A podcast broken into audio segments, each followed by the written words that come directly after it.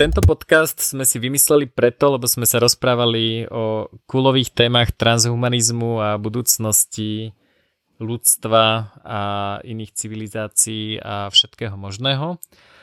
A ľudská robila na túto tému prednášku, pretože je najpovolanejšia na svete, pretože je super modifikovaná na super človeka. A povedz, aké máš nejaké základné uh, uh, fičurky, ktoré väčšina ľudí nemá. Teda okrem tetovania, ktoré, ktoré vidím a, a mnohých ďalších tetovaní. Za Bitcoin. Za Bitcoin. A... Dúfam, že nie za jeden.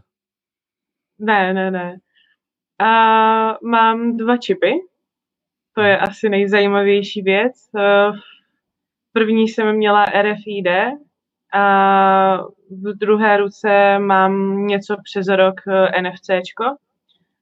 A do Polis eh, vlastně mám tam exportovaný privátní klíč. Eh, exportovali jsme ho tam na Chaos Communication Kongresu, takže na největší hackerské akci, ikonicky.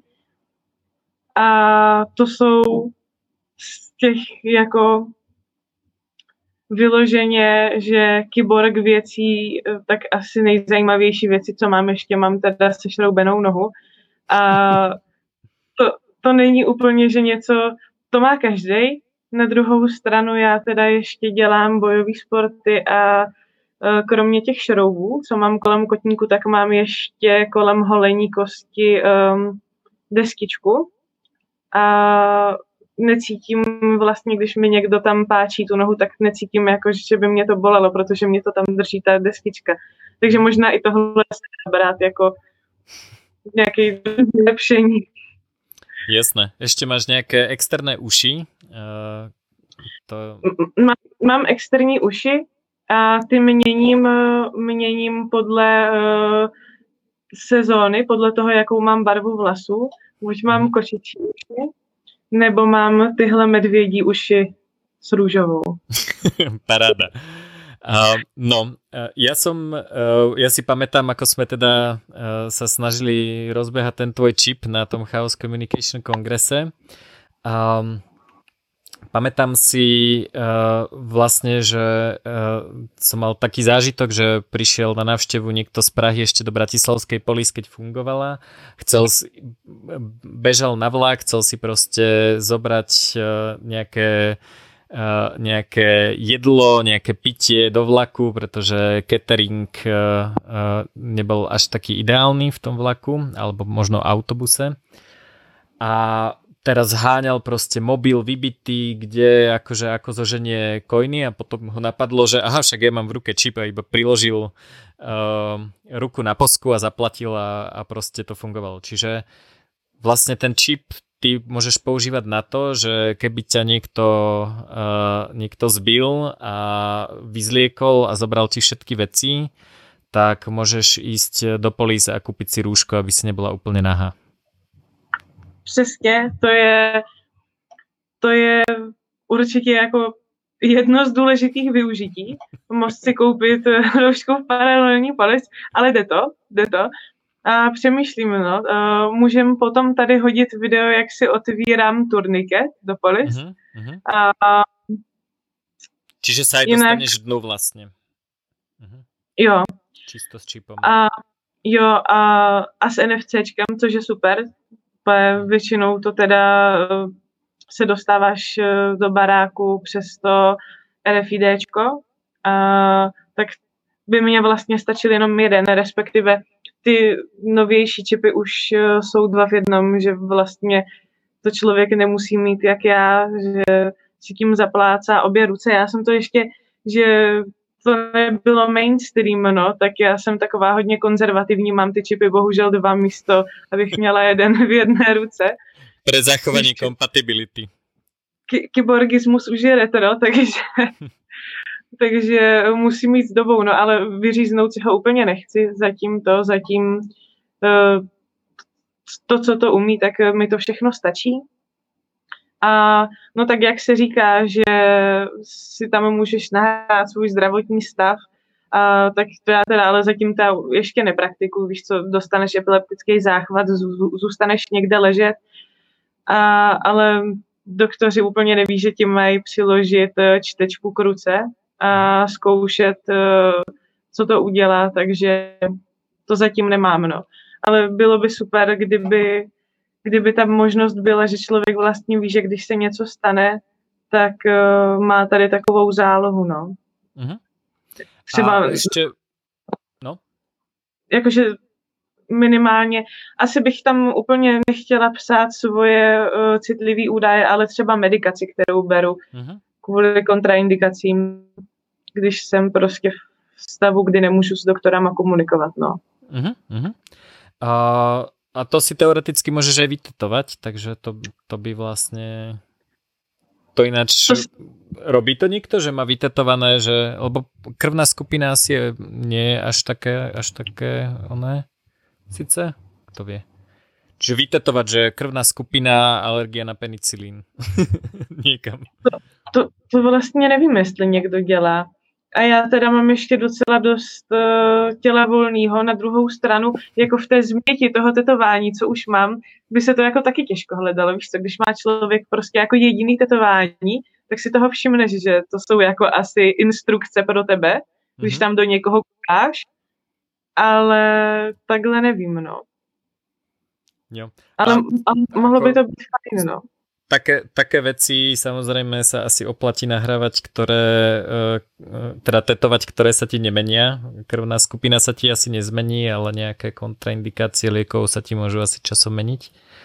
Um, no a s tým čipom ja som videl, že že niektorí ľudia tam majú vizitku, čo je také, že akože otvor si čítačku na mobile, prilož si ruku a proste máš moje kontaktné údaje. A ja osobne si myslím, že vizitky sú retro, aj keď sú z čipu, že mi to príde také, že vlastne neviem, na čo by som mal vizitku. Už neviem, nie som teda pocestný biznismen, ale ale neviem, neviem, či vizitky ešte sú cool. Ty povedz, ty, ty Asi... si mladšia. Tak právě, že vizitky jsou, to by ti řekl někdo starší, jestli je ještě dává. Jakože podle mě, když uh, už v dnešní době se s někým vidíš ho poprvé, tak mu dáš svoji knihu, že jo, kterou si napsal. Vyměníte, vyměníte si prostě knihy, takže... Presne tak, to je, to je určite lepšie. No a a vlastne okrem toho ešte, že, že robíš tie bojové športy, tak, tak ešte aj jazdíš na koni. Či už nie? Uh, no, já jsem tak 8 let jsem uh, závodila vrcholově, pak jsem uh, vlastně rok a půl vůbec jsem na koni seděla asi dvakrát, no a teď jsem zas tak začala, no, tak uvidíme uvidíme, jestli bude UFC nebo olympiáda. Jasné. Nebo oboje. Jasné, jasné, no tak to držím palce. A uh, vlastne chceme sa tu trošku pobaviť o budúcnosti ľudstva a uh, ty si vlastne, keď sme sa o tom bavili pred podcastom, tak ty si vravela takú celkom zaujímavú štruktúru, že čo vlastne môžeme uh, robiť s telom teraz, čo k nemu môžeme pridávať a potom nejaké, nejaké ďalšie zmeny.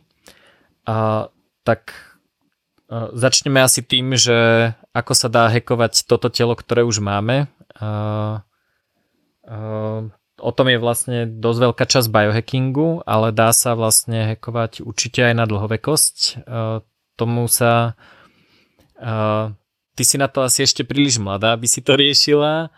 A a je to zaujímavé, lebo podľa mňa to nie je až také cool odvetvie v zmysle, že nevidíš výsledky, lebo keď proste biohackuješ na dlhovekosť, tak OK, ešte som stále nezomrel, takže ako výsledok nejako funguje, ale, ale je to veľmi ťažké vyhodnocovať, čo sa vlastne deje. Takže to, to len tak, že mi to príde, príde zaujímavé, že ako vlastne vyhodnocuješ, že či si či starneš pomalšie a tak ďalej, na to sú všelijaké také tie telomérové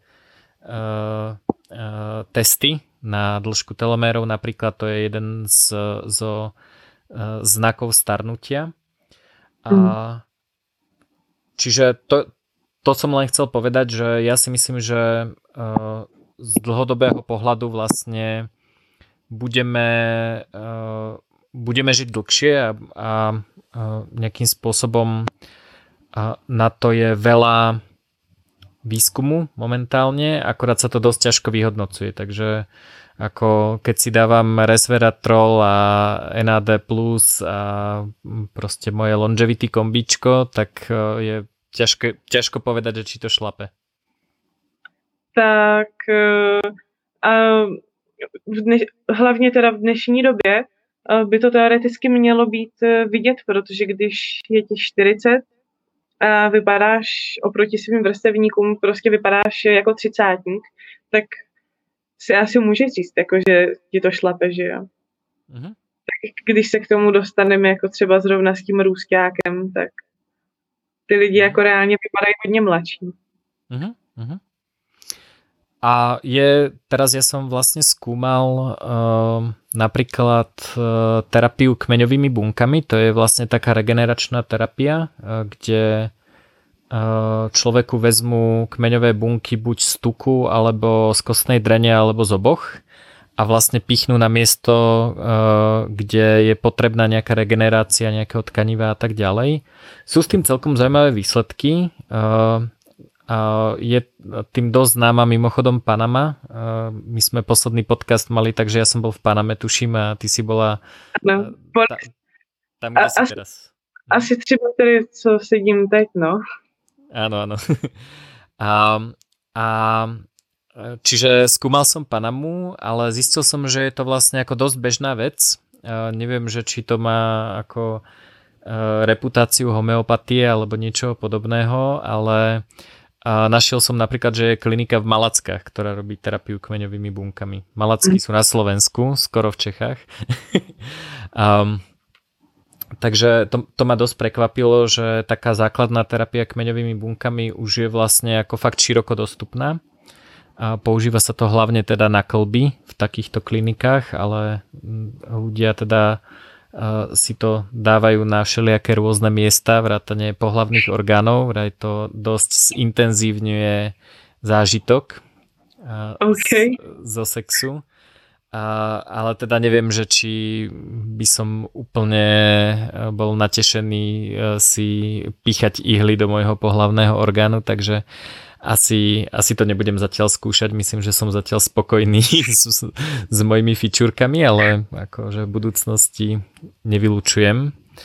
A aké ešte sa dajú vlastne robiť také netradičné uh, veci teraz, že bez, bez pridávania? Čo ťa napadá ešte? Bez přidávání, jakože... Čipov a implantátov mm-hmm. a tak ďalej.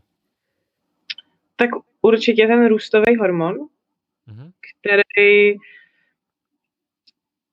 asi všichni znají Sil- Sylvester Stallone, ho chytli v Austrálii uh, s plným kuferem uh, růstáku.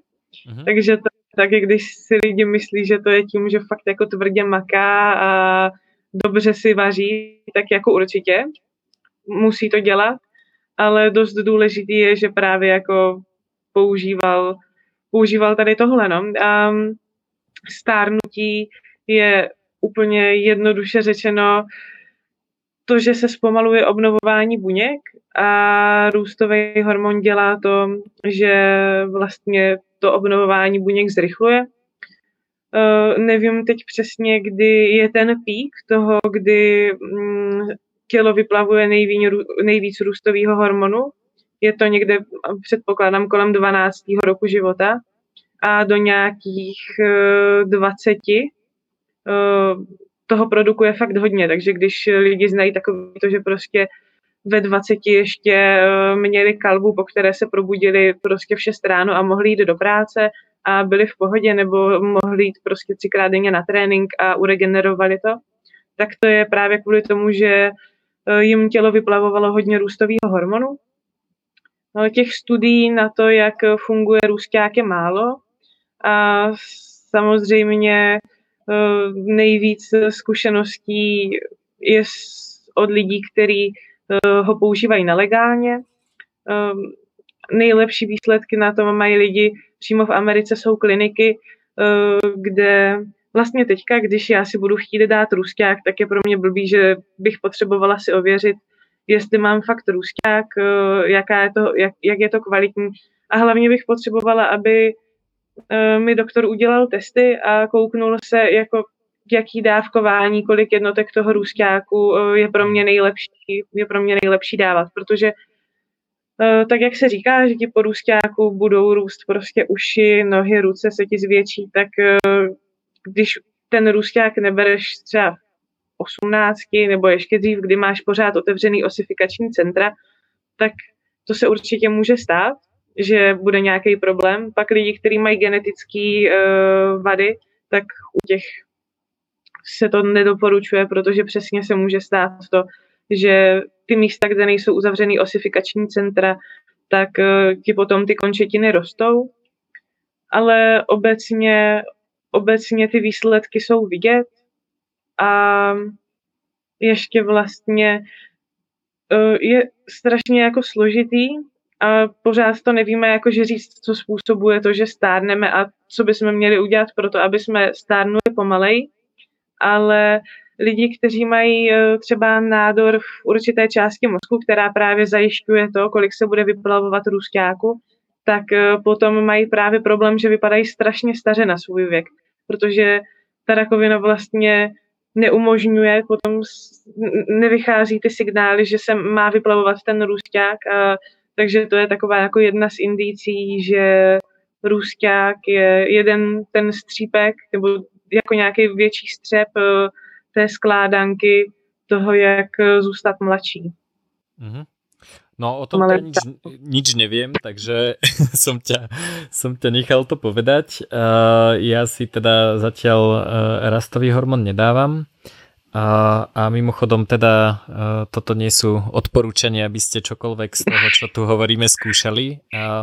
Je to len taký mapping vlastne, že, že čo ľudia robia, čo sa týka akože interakcie so svojím telom, čo budeme pridávať, ako budeme vlastne vytvárať interfejs na možno, možno ako keby nejaké umelé končatiny, umelé zmysly a tak ďalej. A ďalšie časti vlastne možno, že kam môže poviesť tá evolúcia nášho druhu. Takže to neznamená, že teraz ako si máte e, čokoľvek pichať alebo operovávať alebo niečo podobné a my to teda tiež nerobíme až na, ten, na to, čo sme povedali, že už teda robíme. Veľa ľudí na dlhovekosť používa liek, ktorý sa volá metformín. Je to liek na cukrovku, ktorý, ktorý vlastne znižuje teda to, čo je merateľné na tom je, že sa zniží hladina glikovaného hemoglobínu, čo je vlastne taký ako keby dlhodobý marker hladiny cukru. Hej, že, že je to niečo, čo sa taký ukazovateľ, ktorý sa updateuje veľmi pomaly. A, a vlastne veľa ľudí v Silicon Valley, v zahraničí, v, v Kalifornii, v Silicon Valley, a akože CEO veľkých firiem a tak ďalej si fičia práve na tomto metformíne vrátane ľudí zo Singularity University a tak ďalej. Takže to je ďalší taký zaujímavý liek. Spomínal som NAD+, ktorý, ktorý som akože anecdotal evidence, ale kombo NAD+, betain a resveratrol sme sme skúšali a skúšali to aj trošku starší ľudia a tí z toho majú minimálne, že dosť veľa energie, samozrejme ten, ten betain zvýši hladinu cholínu, takže, takže človek má taký pocit ako z takého prebudenia a funguje mu lepšie pamäť a tak ďalej, ale vlastne, vlastne aj to NAD plus by malo zlepšiť nejaký metabolizmus a tiež vlastne podobne ako ten rastový hormón časom klesa, takže vlastne nejaké externé doplňanie má zmysel. Je otázka, že či, že či sa to dá uh, robiť uh, takým spôsobom, aby sa to dobre vstrebalo a tak ďalej. Čiže zase je okolo toho veľa, uh, veľa uh, otáznikov. Uh, na toto kombo a uh, celkovo ako o, o starnutí sa mi veľmi páčila knižka Davida Sinclaira, zabudol som teraz ako sa volá, ale vlastne nejakým spôsobom mapuje tú vedu okolo dlhovej kosti, takže a, takže to sa mi, to, to odporúčam, dám, dám to do podcastu do liniek. A ďalšia vec, ktorú, ktorej sa teraz vlastne stávame súčasťou, je genetika a nejaké genetické modifikácie. Ty už si očkovaná proti covidu? Ja ešte, ešte nejsem.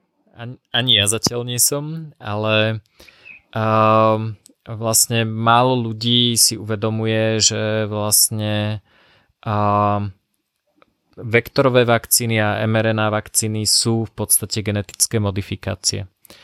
A, a tu sa teda skloňuje viacero takých technológií, a, takže začneme tým, že, e, že a, ja som napríklad už dlho predtým, ako vôbec na Slovensku vytendrovali z eurofondov e, genové sekvencery, ktoré vedia ako mapovať celý genóm, tak ja už e, som bol zrovna v Kalifornii, e, mal som o tom podcast v Human Longevity Inc., kde mi vlastne spravili celú sekvenciu môjho genómu, genómu mojej, mojej partnerky tam z toho nám vyveštili, ale to je akože celý genom to nie je, keď si spravíte 23andMe a dostanete proste 50 e, megový súborček. E, toto nám, e, nám prišlo normálne na pevných diskoch dvojterových a to je, že naozaj akože písmenko po písmenku v podstate celý genom. Takže, takže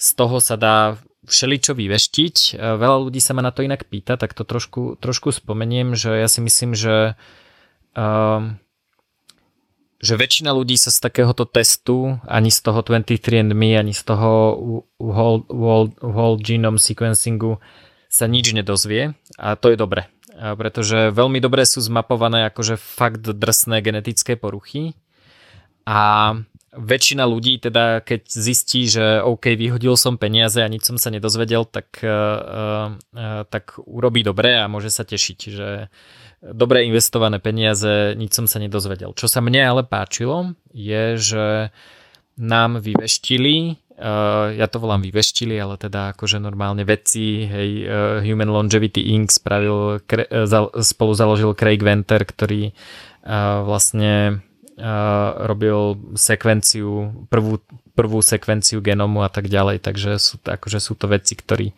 asi vedia, čo, čo hovoria.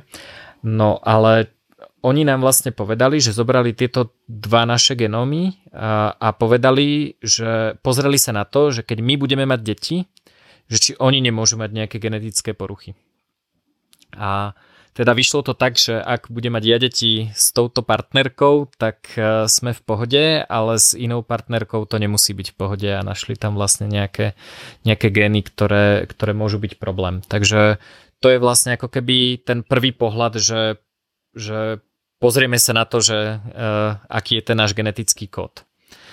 No, potom vlastne uh, ďalšia téma uh, sú tie modifikácie ja som vlastne prvú takú zaujímavú génovú terapiu uh, s, s uh, ohľadom na dlhovekosť som vlastne zaregistroval tu Liz Parrish, uh, ktorá robila, založila firmu na génovú terapiu a robila vlastne predlženie tých telomer, tých koncov, koncov tých chromozómov.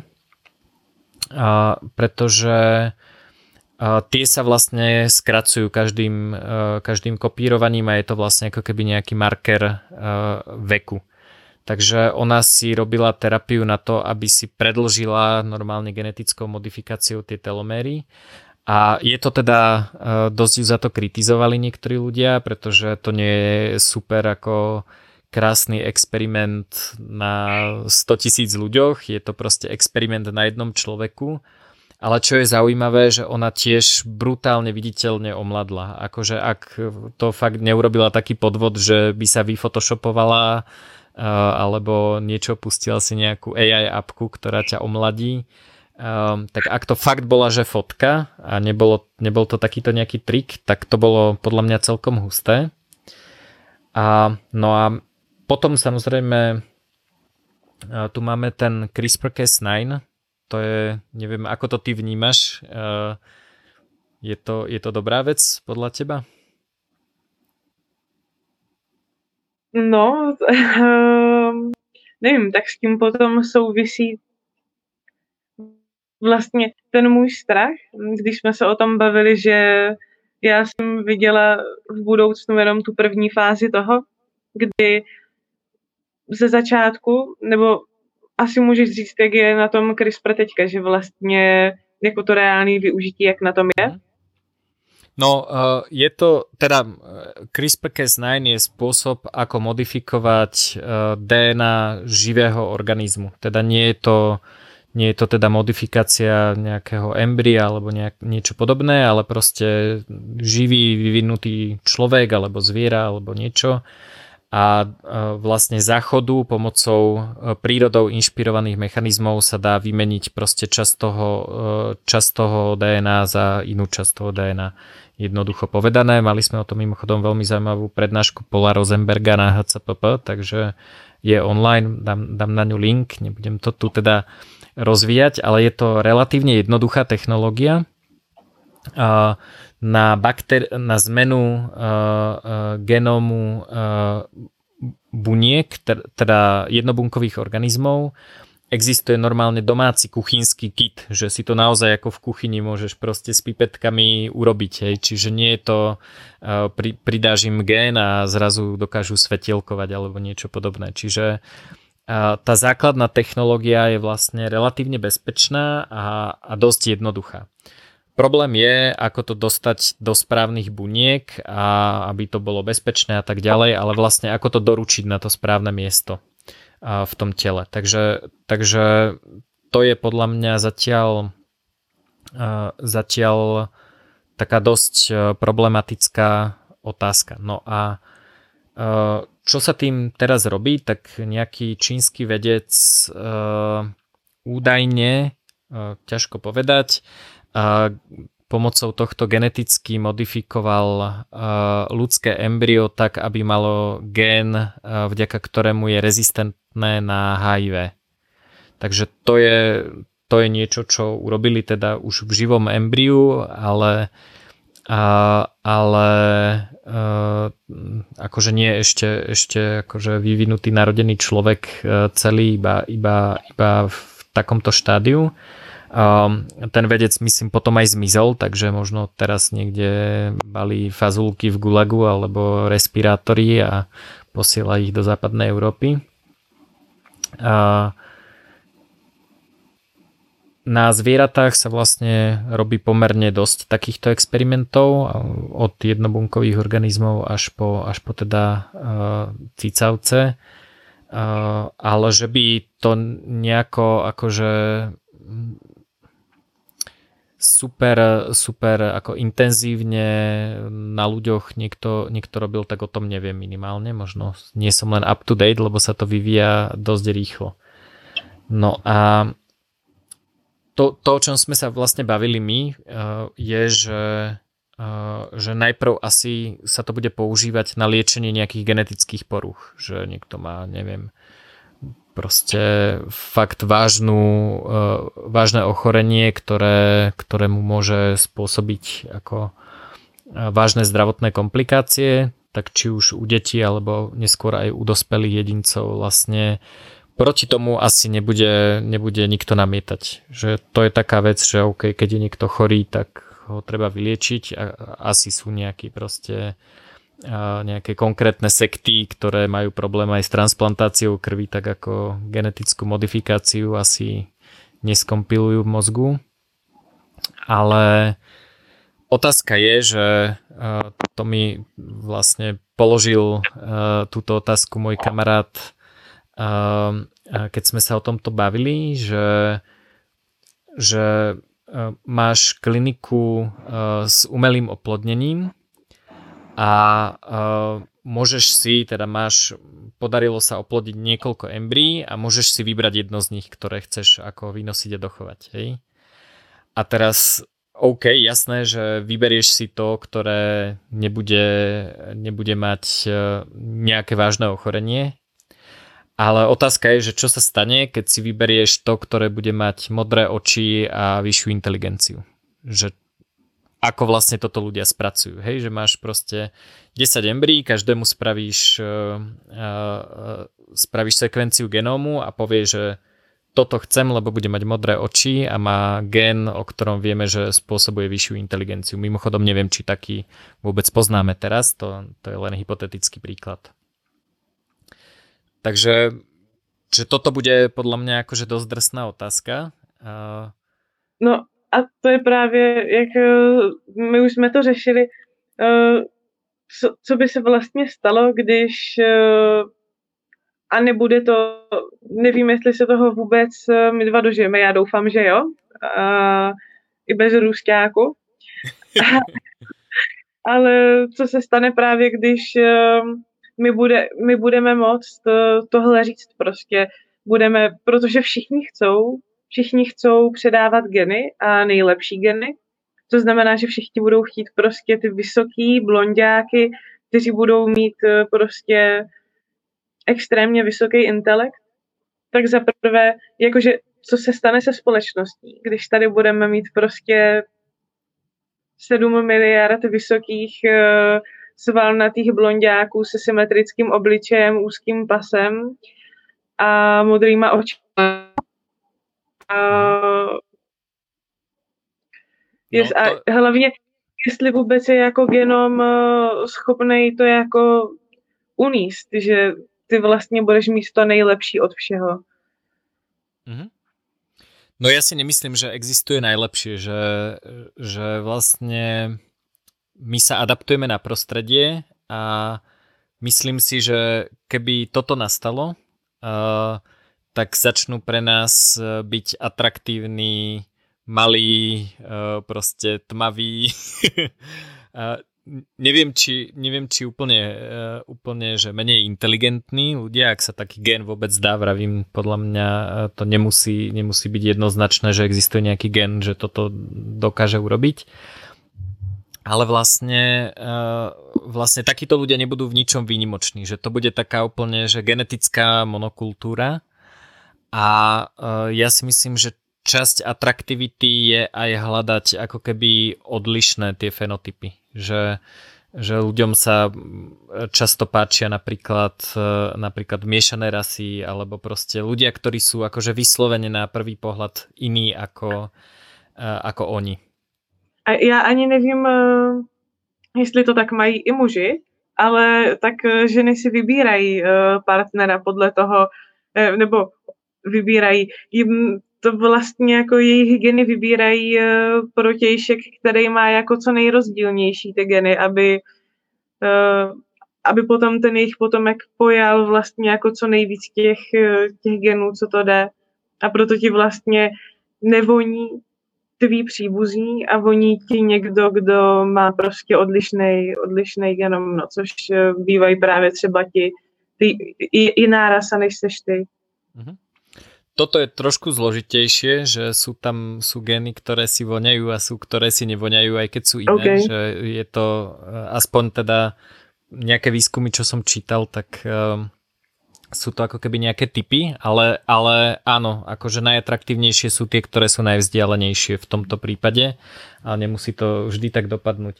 A, no, ale ja si myslím, že vlastne uh, tým, že sa, že, že vlastne uh, je náš uh, cieľ ako keby čo najlepšie fungovať v tom prostredí, v ktorom sa nachádzame a to prostredie sa zároveň mení a môže byť rôzne, tak ja si myslím, že sa nestane práve takáto genová monokultúra, ale práve naopak, že bude diverzita. A ja som sa o tom bavil práve keď som bol na Singularity University a tam vlastne jeden, jeden náš prednášajúci hovoril, že on si myslí, že nastane vlastne presný opak. Že dobré na Zemi budú, uh, neviem inak prečo sú modroky, vysokí blondiaci takí cool, nemám ani modré oči, nie som ani blondiak, tak možno mám z toho nejakú traumu. A, ale že dobré, akože dajme tomu, že, že ako štandardné bohaté rodinky budú selektovať vysokých basketbalistov a strašne múdrych a blondiákov a tak ďalej. Ale teraz uh, si predstav, že, že nejaká skupina ľudí sa rozhodne ísť uh, uh, uh, skúmať, Do vesmíru. Ves, skúmať vesmír napríklad, uh, chce ísť na nejakú hviezdu a teraz ako v tej vesmírnej lodi nechceš mať uh, vysokého človeka, ktorému musíš uh, maintainovať svaly, aby, aby úplne neochabol, ale práve je oveľa lepšie tam mať niekoho, kto je možno menší, má možno nejaké gény uh, z nejakých takých extrémofilov, aby zvládal možno lepšie radiáciu alebo, alebo proste uh, uh, nejaké možno prispôsobenie sa e, nižšej gravitácii alebo, alebo až teda e, vlastne v podstate beztiažovému stavu.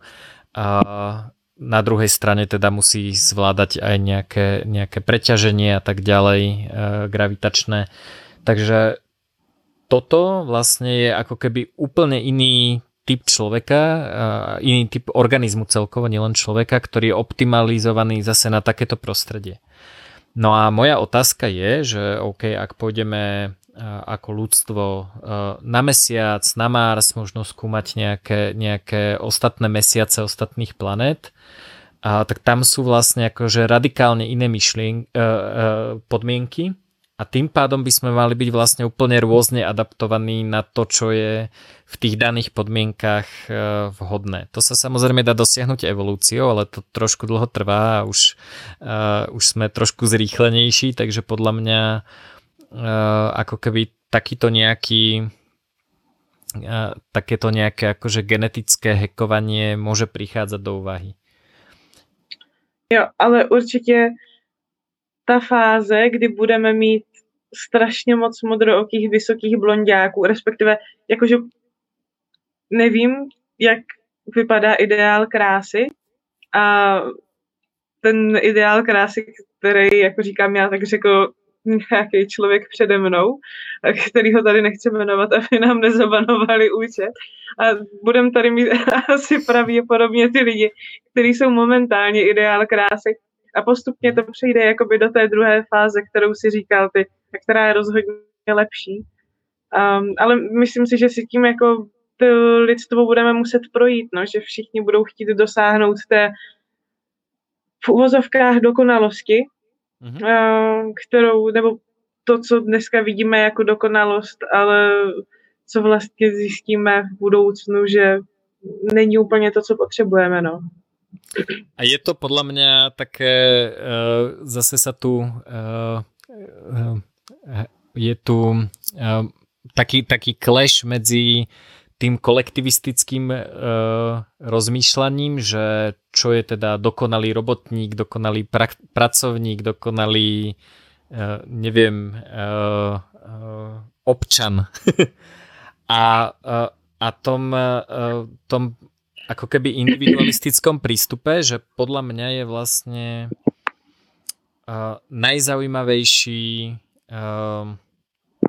človek, ktorý je unikátny. Že mňa, mňa vlastne nebaví, že, že ako keď Oxford vy, vyprodukuje 100 keynesianských ekonómov, tak mňa proste všetkých tých 100 ekonomov nudí, pretože sú všetci rovnakí. Proste nosia, že majú že úplne rovnaké okuliare, sú, sú rovnako oblečení, proste rozprávajú rovnaké veci, rovnako neznášajú bitcoin. A že, že, že, s tými, že títo ľudia sú podľa mňa že, že ultra nudní. Keď, keď sú ako keby všetci rovnakí. A versus, keď uh, napríklad akože zážitok, že prišiel do polis uh, bezdomovec, ktorý zistil, že si kúpi litecoiny a tie mu proste nezoberie ex- exekútor, takže si môže šetriť, tak tento človek bol pre mňa akože ultra zaujímavejší a potom mi môže aj, aj tých 100 keynesiackých ekonomov vysvetľovať, že, že Bitcoin nie sú peniaze alebo Litecoin nie sú peniaze a ja proste vidím človeka, ktorý ako v tom šetrí a používa to ako peniaze, ešte si za to aj niečo kupuje a tak ďalej. Čiže späť, späť k tej téme, že podľa mňa akože individualisti by mali chcieť deti, ktoré sú unikátne a, a kolektivisti práve chcú ten ideál dokonalého občana, dokonalej krásy a tak ďalej. Jakože já to mám úplně stejně jako ty, ale tak když se koukneš prostě na Instagramové modelky, tak jsou taky všechny stejný, že jo? Tak... A, pre, a preto sú nudné. Preto, preto je, je to, že že fakt, uh, fakt ich nerozoznávaš, hej, že na, napríklad ináč, keď už sme pri tých modi- modifikáciách, tak toto je v Koreji uh, dosť, dosť štandard, že je tam niekoľko známych aj modeliek, ale často aj herečiek, alebo teda kombinovaných herečko modeliek a veľa žien si vlastne robí plastiku tak, aby vyzeralo presne ako jedna z tých piatich herečiek. Hej? A teraz ty sa prechádzaš po soule a proste vidíš tam všade toho istého človeka, hej, jeden je trošku vyšší, druhý je trošku nižší a že tie ženy vyzerajú, že úplne rovnako, hej, úplne čumíš na to, nechápeš. Um, mimochodom bol um, bol taký zaujímavý súdny spor, že typek uh, sa oženil s nejakou, uh, s nejakou ženou, tam mu nepovedala, že má takúto plastiku a uh, on ju zažaloval preto, že mali spolu škaredé dieťa. Že, pretože to dieťa sa vlastne podobalo na ňu bez, bez tej plastiky. A čo mne, akože toto mi už príde ako totálny úlet, ale akože žalovali ju za to, že ju neinformoval, že, že ho neinformoval vlastne pred svadbou, že, že má plastiku, hej, takže vlastne nečakal, že bude mať takéto dieťa, čo mi príde akože dosť hardcore vlastne akože považovať svoje dieťa za škaredé, to si ani neviem predstaviť, ale tak dajme tomu. A, takže, takže hej, akože tie, tie plastiky uh, sú vlastne tiež už taká modifikácia, takže týmto sa už asi dostávame uh, cez gény aj, aj teda k plastickým operáciám. Tam sa dajú teda robiť fakt divy. A jedna z tých operácií je zmena pohlavia, tá je teraz populárna. No a o tomto sme sa vlastne bavili, že, že ty teda uh, robíš tie bojové športy, že ako by si sa pozerala na to, keby uh, sa proste 150 kilový svalnatý bojovník uh, dal preoperovať na ženu z akýchkoľvek dôvodov a proste zrazu by sa prihlásil do, do ženskej kategórie a, tvar, a, a vlastne akože chcel by súťažiť so ženami. Hej, čiže toto je problém. Ako nemusíme teoretizovať, lebo sa to niekoľkokrát už stalo, ale, ale povedz, že ako to vidíš ty. Uh, no vidím to jakože asi uh, super příklad sklad, eh, když teda jsem taková uh, zběhla v těch různých sportech, tak uh, olympiádu v parkouru ještě nevyhrála žena.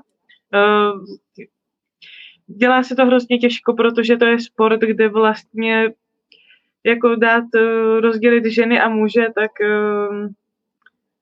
je to složitý, takže vlastně ženy a muži jako v jednom z mála sportů soutěží proti sobě. A tak tady se to jako dost ukazuje, že vlastně prostě muži mají rychlejší reakce, mají lepší svalový vlákna,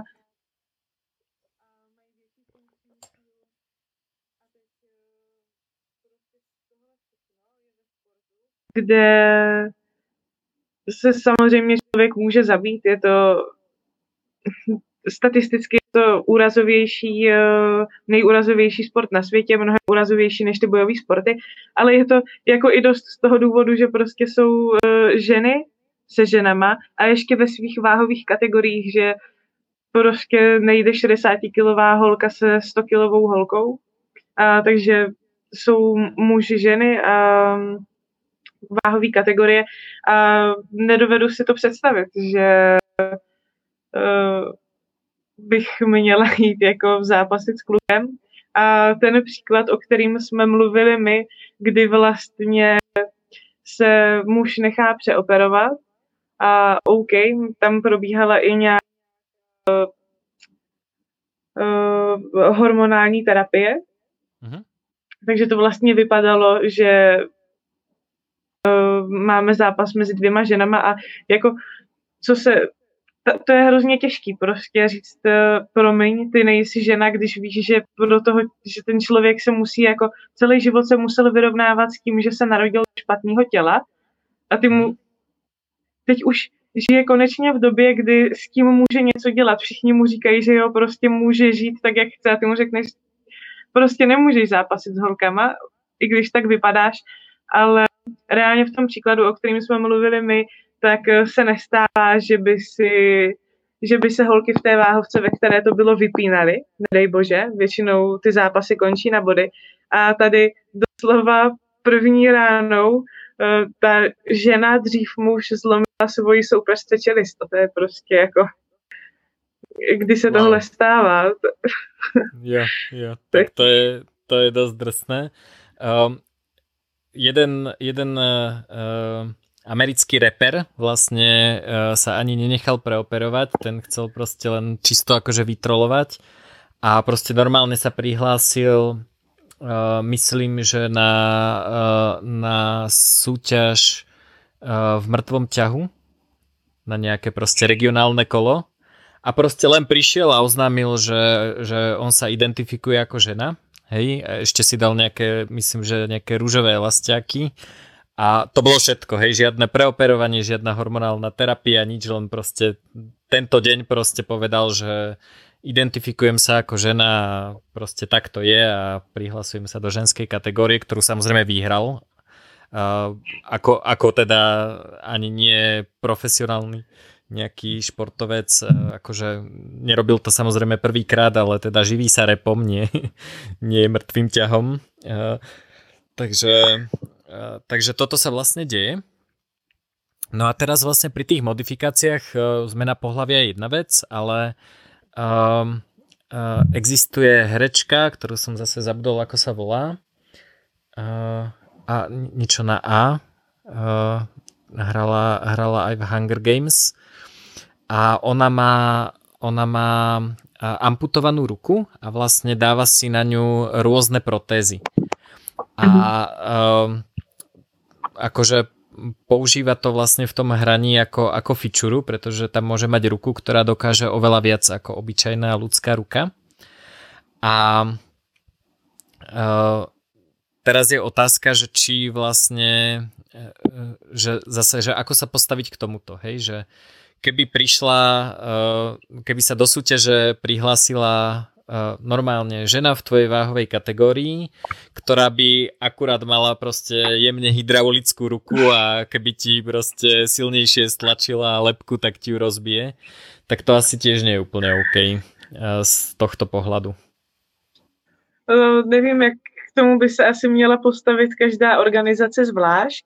um, myslím si, že je blbost prostě ženu, která se narodí jako žena bez nesestouplých varlat, poslat ženou, která se s varlatama narodila, nebo s ženou, která se narodila s nesestouplýma varlatama. A stejně tak asi ženu nebo muže, který nemá eh, možnost ti já nevím, rozdrtit ruku nebo cokoliv, ukopnout tu nohu, protože máš prostě mačetovou nohu po amputaci, tak uh, já nevím. A hlavně uh, jako trochu se bojím toho, že to bude pro lidi atraktivnější. Ty, tyhle zápasy a celkově jako sport vylepšených lidí, protože jako už dneska, jako ho baví naturální kulturistika. Jakože mě osobně se ty kluci líbí mnohem víc, mnohem víc, než uh, když to někdo prostě přehání s uh, testákem, pepsidem a vším, tak uh, mně se to nelíbí, ale co má větší úspěch prostě. Mají větší úspěch ty kluci, který potom v 35 umřou prostě, protože se tím jako brutálně přejeli. A tak si dovedu představit, že asi se lidem bude víc líbit, než koukat na dva prostě profesionální sportovce, který suplementují jenom kvůli regeneraci a že se bude lidem víc líbit koukat prostě na holku, která má hydraulickou ruku a urve ruku druhé holce a kluka, který prostě mačetovou nohou ukopené nohu jinýmu, jo, tak to je, to je takový blbý, no ale tak každá organizace, ať si nastaví a trh rozhodne, no. Jasné, jasné, decentralizácia.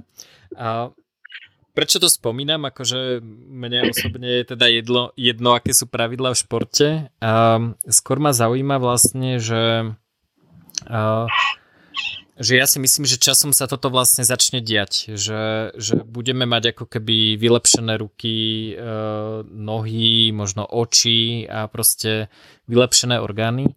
A už teraz sa vlastne e, celkom darí a je to také, že ako nepoužíva sa to vo veľkom, ale pestovať e, vlastne orgány, hej, že plúca, srdcia a tak ďalej. A zase, hej, že OK, uh, mám problém s plúcami, dajme tomu, a v nejakom momente proste môžem zhodnotiť v spolupráci možno s nejakým mojim lekárom, že je čas plúca vymeniť a, a, a dostanem ako keby nie že transplantované plúca od nie, niekoho, kto neviem čo, mal nehodu na motorke alebo niečo podobné, ale normálne vypestované ako z mojich kmeňových buniek, z mojim DNA plúca, ktoré akože sú, sú moje, hej, v zásade akože z, z, z, moj, z, z mojho DNA.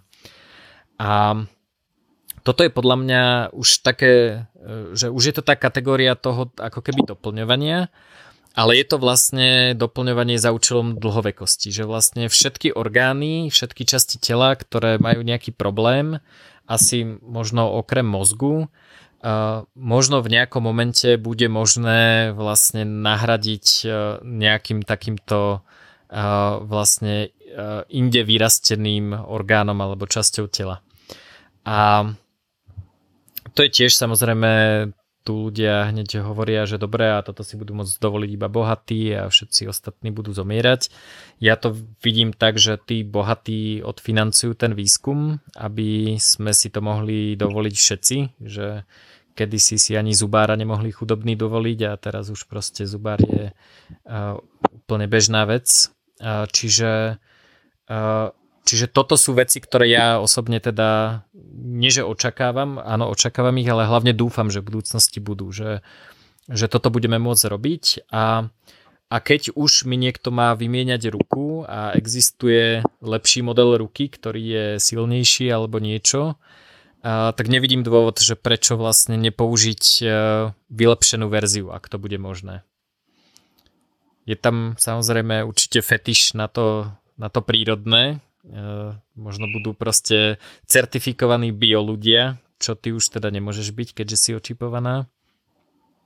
No, to je jako otázka, protože ten čip, uh, řešíme to hlavně jako v polis hodně, tak uh, ten čip není, jakože je otázka, jestli se mám cítit jako kyborg, protože to, mhm. o čem se, to, o čem se bavíme, tak je vlastně kombinace uh, biohackingu, posthumanismu, kyborgismu, transhumanismu a toho mojeho homo sapiens uh, connectus. Mm-hmm. A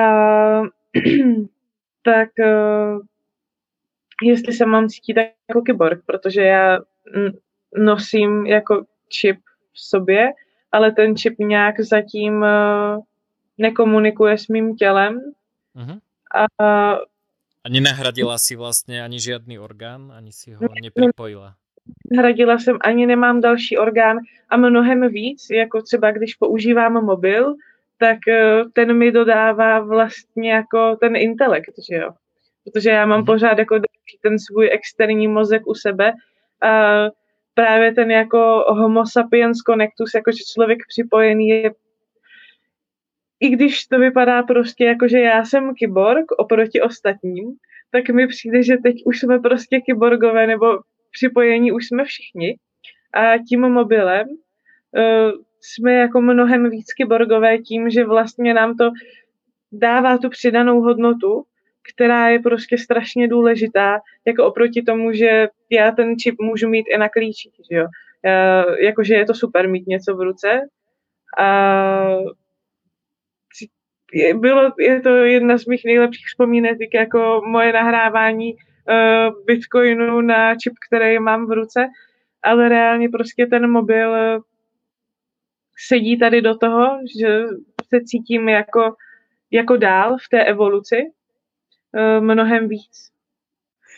Tak ja si, ja si myslím, že uh, naozaj sme ako keby iný živočíšny druh, keď máme prepojenie s internetom alebo s, ne, alebo s nejakým zariadením, ktorý nám vlastne akože supplementuje nejakú dodato, dodatočnú inteligenciu. Hej, už len ako obyčajná blbá kalkulačka, hej, spred 40 rokov alebo 30 rokov, kde sme proste mohli e, akože rátať e, logaritmy, tak to už nám vlastne ako keby pridalo nejaké schopnosti a odvtedy sa to stále iba zlepšuje. Mobil ako taký nám pomohol vlastne efektívne textovo komunikovať. Teraz vlastne, čo prevádzkujeme, je akože šifrovaná telepatia. Ešte ju popri tom aj nahrávame, že, že ty si v Prahe, ja som v Paži na Kisuciach a, a a akože normálne sa rozprávame, ako keby sme sedeli vedľa seba. A, čiže um, a ja ještě, si... No? Jestli můžu jenom, tak uh, lidi strašně jako neví, jak se postavit k tomu, že tady máme ty technologie a že by to jako nejradši v nějakém stupni zastavili, kdy už to jako bude moc, ale ta snaha se vylepšit podle mě byla jako vždycky, že už když člověk jako poprvé vzal do ruky kámen a začal z něj dělat já nevím, Na, nástroje. Mhm. nástroje, tak eh, že už jako už v tu chvíli to byla jako nějaká snaha vylepšit eh, sebe sama, protože prostě nemáš tak tvrdou pěst, eh, ne, ne, nezabiješ mamuta prostě jednou ranou, jo, takže si myslím, že už už tohle byly jako ty náznaky toho, jako vylepšovat sebe sama. Mm-hmm. A jak třeba i, i v jezdectví se říká, že vlastně uh, byč, uh, um, když máš na koně, tak uh, že to, to není vlastně jako trest. Uh, byčem lidi toho koně netrestají, pro ně je to prodloužená ruka. A jak, jak dlouho se tohle vlastně praktikuje. Mm-hmm. Ty vlastně potřebuješ vylepšit sám sebe, protože nejseš fyzicky dostatečně připraven na to dělat tady tohle, takže si musíš nějak pomoct. Mm-hmm. A mhm. my to vlastně jenom s vědomostma novýma a znalostma prostě posouváme dál. Mm-hmm. Je to tak a myslím si, že, eh, že vlastne sa dá povedať, že keby sa narodili dve identické jednovaječné dvojčatá a uh, jeden proste vyrastá v nejakej, uh, ja neviem, emiš komunite bez technológií a druhý má proste non-stop prístup na internet, môže si čítať Wikipédiu, môže sa proste opýtať toho zariadenia v podstate už akože normálne ľudskou rečou otázku, hej, ako keď sa opýta môjho telefónu, koľko obyvateľov má Paraguaj, tak on mi odpovie, hej, že to nie to ani nie, že niečo používam, to sa proste normálne síce po anglicky, ale opýtam sa toho, toho zariadenia a on mi povie odpoveď, hej. Čiže um, je to, no a, a teraz vlastne akože uh, mňa zaujíma, že či vlastne by sme nemali považovať uh, tie zariadenia v tom danom čase, keď ich máme k dispozícii, za nejakú svoju súčasť. Hej, že či si my môžeme brať, ja neviem, ja som napísal knihu, môžem si brať 100% kredit za to, čo som tam napísal, keď, keď som pr- použil starší komunikačný nástroj, čítal som iné knihy. Hej, tu je myšlienka od Taleba, tak si ju vezmem a ako im, uh, dopíšem ju do tej knihy. Hej. A teraz je otázka, že napísal som tú knihu ja, alebo som ju napísal s Talebom. Hej, aj keď som sa s ním nikdy nestretol pomocou tejto technológie. A veľa vecí môžem naprogramovať, môžem si overiť nejaké teórie, čo som dokonca aj pri písaní veľkého reštartu robil, že som vlastne niečo modeloval a snažil som sa vlastne zistiť nejaké, nejaké vlastnosti nejakého, nejakého matematického procesu.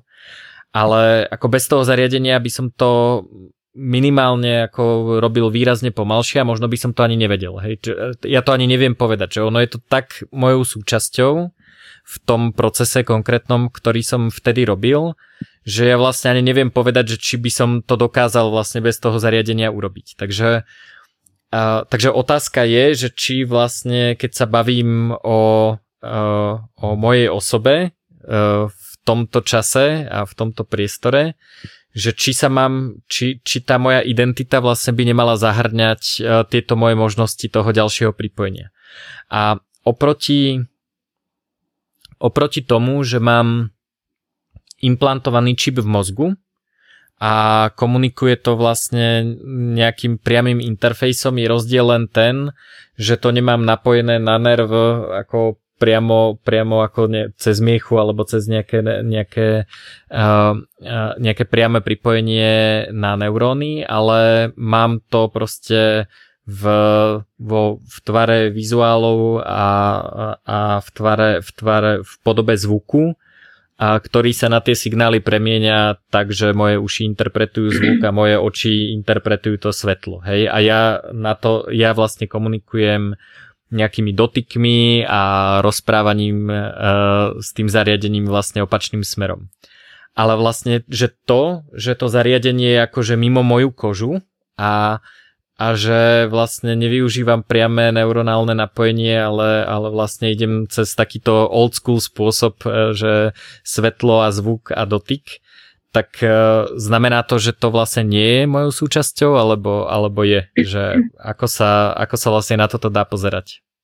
Jo, no já si myslím, že z odpovězení téhle otázky pro každýho je asi teď jako nejlepší čas e, vytasit zvukový um, č- časový smysl, mm-hmm. uh, kdy vlastně jako to, že ty přidáš něco, co jako není vyloženě v tobě, tak ještě neznamená, že to nevnímáš a nepřijmeš to za svoje. Takže jestli můžeš. Hej, čas, časový zmysel, to, to je na biohackerskej konferencii som vlastne uh, stretol normálne v, ako vystavovateľa typka, ktorý, ktorý mal hodinky, uh, na ktorých uh, uh, na ktorých vlastne oni neukazovali čas, ale vlastne robili, robili malé elektrické signály. Uh, alebo teda jemné elektrické signály podľa toho, koľko je hodín. A to telo sa jednak naučilo interpretovať ten signál nejakým spôsobom, čiže proste kedykoľvek ten človek chcel vedieť, koľko je hodín, tak vlastne sa to dozvedel okamžite, ale už bol s tým tak spojený, že to nebolo, že teraz ako musím rozmýšľať, že aha, dobre, tak e, túto e, takto pulzujúci signál na tomto mieste znamená, že je 20 uh, e, hodín a t- takto pulzujúci signál na tomto mieste znamená, že je 18 minút a toľko to sekúnd.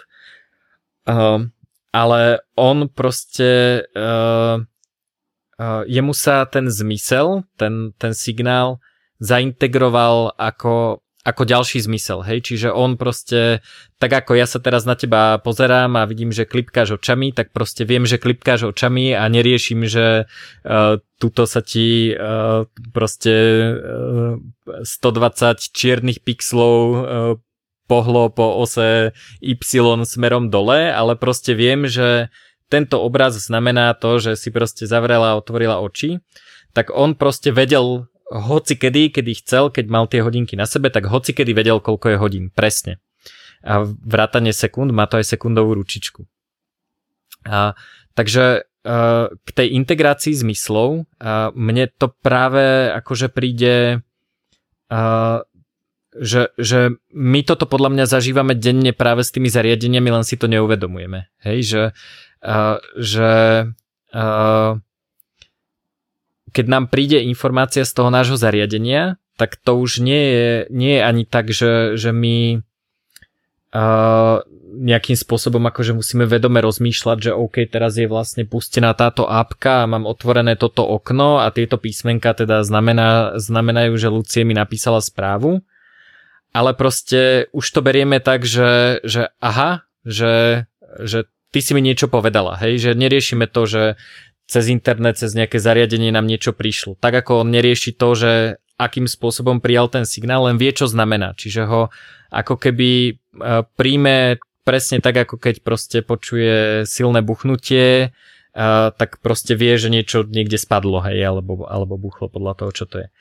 A uh, mimochodom s týmito zmyslami vlastne je o dosť viac experimentov. Môj, môj obľúbený je elektrosluch, to je uh, projekt uh, Jonáša Grusku, ktorý, ktorý vlastne premieňa vlastne vlnenie elektromagnetického pola na zvukový signál, takže počujem zvuk. Takže keď, keď si to dám na uši, zapojím si do toho sluchatka, tak proste môžem mať aj zavreté oči a viem, že teraz som v električke, teraz som okolo chladničky, teraz som prešiel okolo počítača s pevným diskom a tak ďalej. Hej? Ale v nejakom, ako na začiatku, keď si to, keď si to dám keď si to dám na uši, tak vlastne počujem zvuky, hej, že ešte neviem to interpretovať. Ale keď to má človek na sebe dlho, tak vlastne uh, už to vníma úplne inak. Už to nevníma tak, že toto je, toto je zvuk. Uh, ďalší takýto príklad je kompas. Uh, tá, také, taký uh, vybrujúci, ako sa to povie? Nie náramok, ale na nákotník. To, co mají vypadá to, jak když mají domácí vězení, vězně. Áno, áno. Mají Hej, náramok, ale dáva sa to na nohu, no. Takže... Náramek na noze, no. No. A tak, tak on vlastne ten kompas robil to, že vybroval, uh, vybroval motorček tam, kde bol sever. Čiže keď sa človek otočil, tak proste začal vybrovať iný.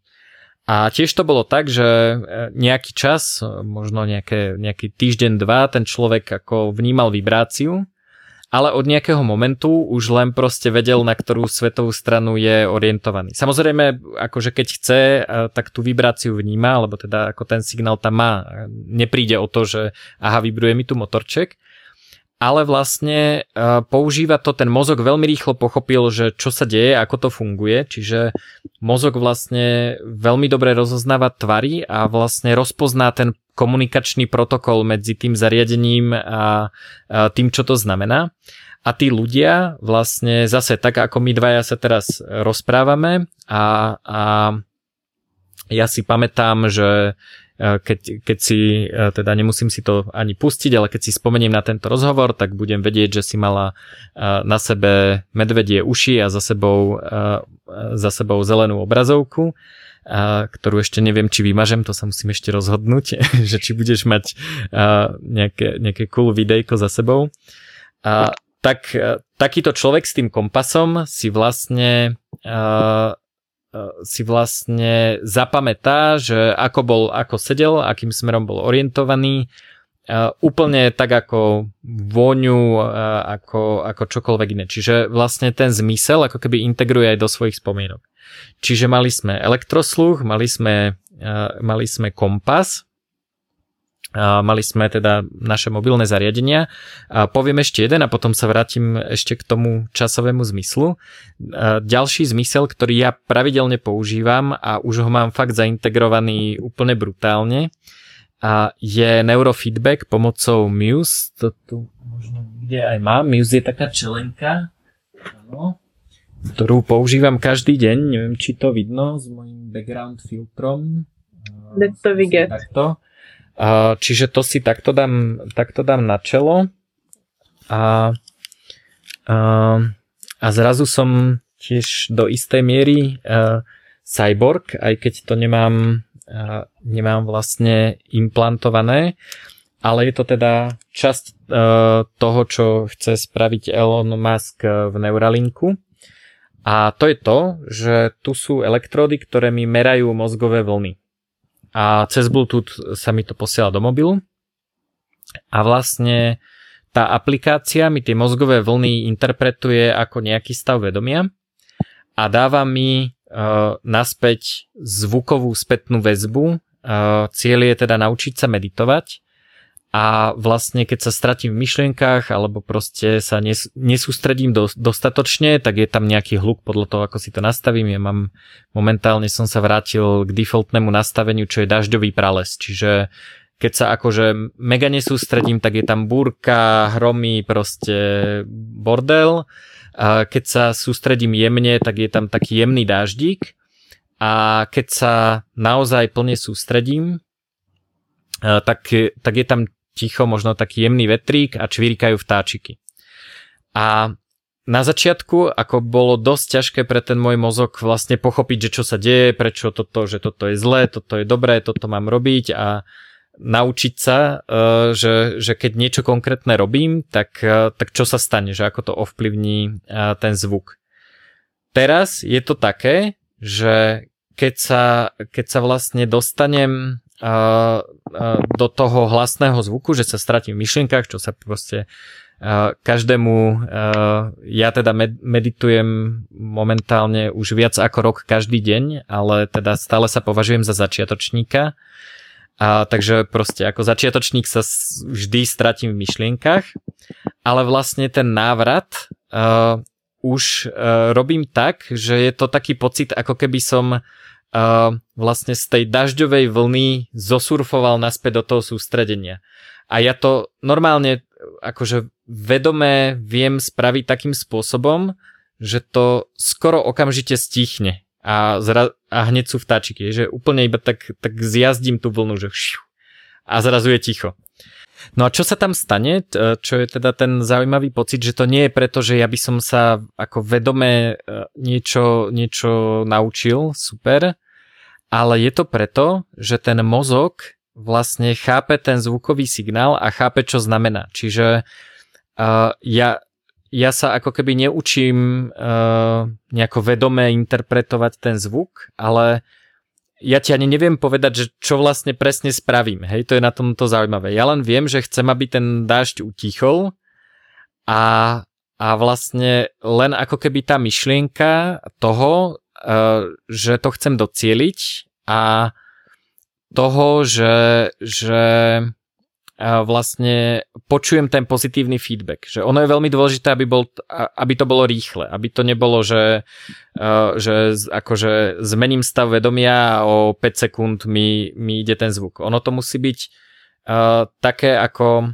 ja to, ja to prirovnávam k tomu, že keď sa učíš žonglovať s loptičkami pred zrkadlom, tak je to oveľa jednoduchšie, ako keď sa to učíš so zavretými očami. Prečo? Pretože keď vidíš uh, seba a vidíš tie loptičky, tak vieš, že OK, loptička letí tu, moja ruka je tu, tak ju musím nejakým spôsobom pritiahnuť, aby, aby sa stretli. Hej? A to isté vlastne ten mozog okamžite vie, že OK, teraz mením stav vedomia takým spôsobom, že je to správne, takže ten mozog vie, že teraz má pokračovať v tom, čo má robiť a vlastne sa dostanem do toho stavu vedomia. Takže pre mňa toto, toto je napríklad uh, zmysel, ktorý s tým zariadením mám, ale nie je to len o tom, že som si to dala zrazu ako mám zariadenie, ale vlastne ten môj mozog sa s tým naučil pracovať bez toho, aby som ja vlastne vedome získal nejaký skill. Je to proste tak, ako keď vieš šoferovať auto, tak tiež ako nemusíš riešiť, že máš hýbať takto rukou, ale proste vieš, že chceš ísť doprava autom, tak uh, tak si len povie, že chcem ísť doprava a tie ruky to vlastne automaticky e, zmanéžujú. Takže tie zmysly aj, aj tie, e, tie vlastne pohyby e, vedia interagovať s tým svetom ako keby aj pomocou týchto nových nástrojov. Pomocou auta sa viem pohybovať bez toho, aby som musel rozmýšľať, že krútim volantom a stav vedomia viem vlastne nielen vnímať, ale aj zmeniť pomocou toho neurofeedbacku. Takže naspäť teda k tomu časovému zmyslu, že prečo som tu kecal o, o týchto zmysloch, je, že jemu sa stalo to, e, tomu typkovi, že začal vlastne vnímať uh, ten čas, ako keby to bol ďalší zmysel. A zároveň jeho telo z nejakého dôvodu vyhodnotilo, že, uh, že tá sekundová ručička teda ten, ten signál elektrický, ktorý, ktorý vlastne znamená sekundy, je oveľa presnejší ako čokoľvek iné, čo má, čo má v tele, čo určuje čas. A takže vlastne uh, on má teóriu, že celé jeho telo sa vlastne synklo uh, na tento, tento ako keby uh, uh, time sense.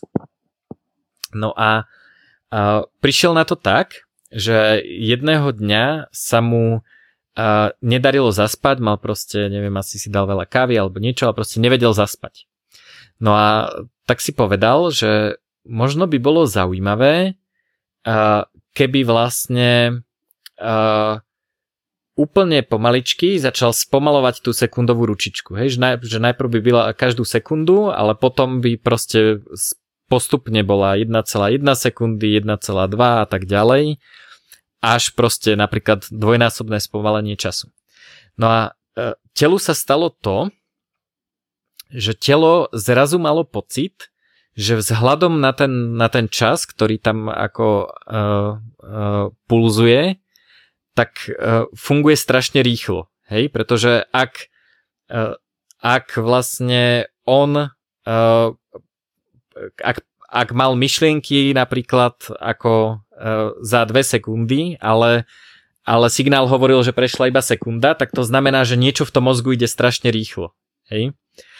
A povedal, že keď toto spravil, takže nie že zaspal, ale že, že skoro akože za, za 10 minút, že fakt, že omdlel skoro, hej, že, že jeho to tak spomalilo, že on vlastne akože prirodzene, prirodzene zaspal dokonca takým spôsobom, že si zabudol dať nabíjať svoje hodinky, lebo on to cez, cez noc nepoužíval, cez noc to nabíjal, takže ráno sa zobudil bez svojho časového zmyslu, lebo ho proste odstrihlo okamžite. No a tak párkrát s tým ešte experimentoval a potom vlastne zistil, že to isté funguje aj opačným smerom. A to som skúšala ja na tej konferencii. Ja som teda nemal všetky tie ručičky, teda nevedel som, že koľko je hodín, ale vlastne e, toto všetko, čo vám to ja rozprávam, tak on mi rozprával a popri tom a som mal tie hodinky a len proste pulzovala sekundová ručička. Hej? Takže moje telo sa nejakých možno 10-15 minút učilo na to, že toto je sekundový signál, mozog to pochopil a potom na tých hodinkách stlačil tlačítko a začal mi zrýchlovať tú sekundovú ručičku. No a pamätám si na ten, na ten stav, mimochodom nepovedal mi, e, že, že teda, že čo spravil, len, len povedal, že až tuto niečo ešte sa pozriem a ťukol, hej. A zrazu sa proste všetko okolo mňa spomalilo. Že normálne som vnímal, ako keby Uh, ako keby všetci ľudia začali chodiť proste pomalšie, začalo, úplne som mal akože pocit, že, že realita spomalila, hej, a oproti teda tomu môjmu signálu, ktorý sa zrýchlil, tak vlastne spomalila a ja som začal vlastne rýchlejšie rozmýšľať, mňa to nabudilo, som sa opýtal, že či sa môžem prejsť a, a proste som tam začal pobehovať, úplná, úplná halus, takže no a ešte to dokonca aj meral pomocou merania reakčného času. Reakčný čas sa inak veľmi ťažko ovplyvňuje.